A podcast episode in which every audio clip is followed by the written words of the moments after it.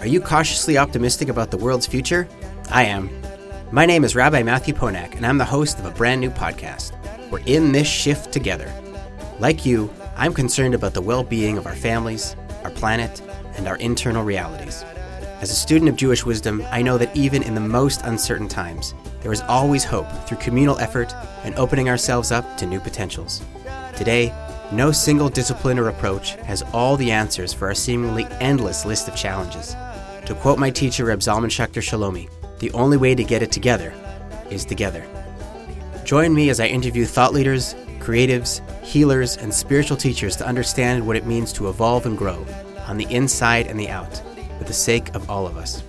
Whether we're religious or secular, dreamers or doers, we all play part in this transformation.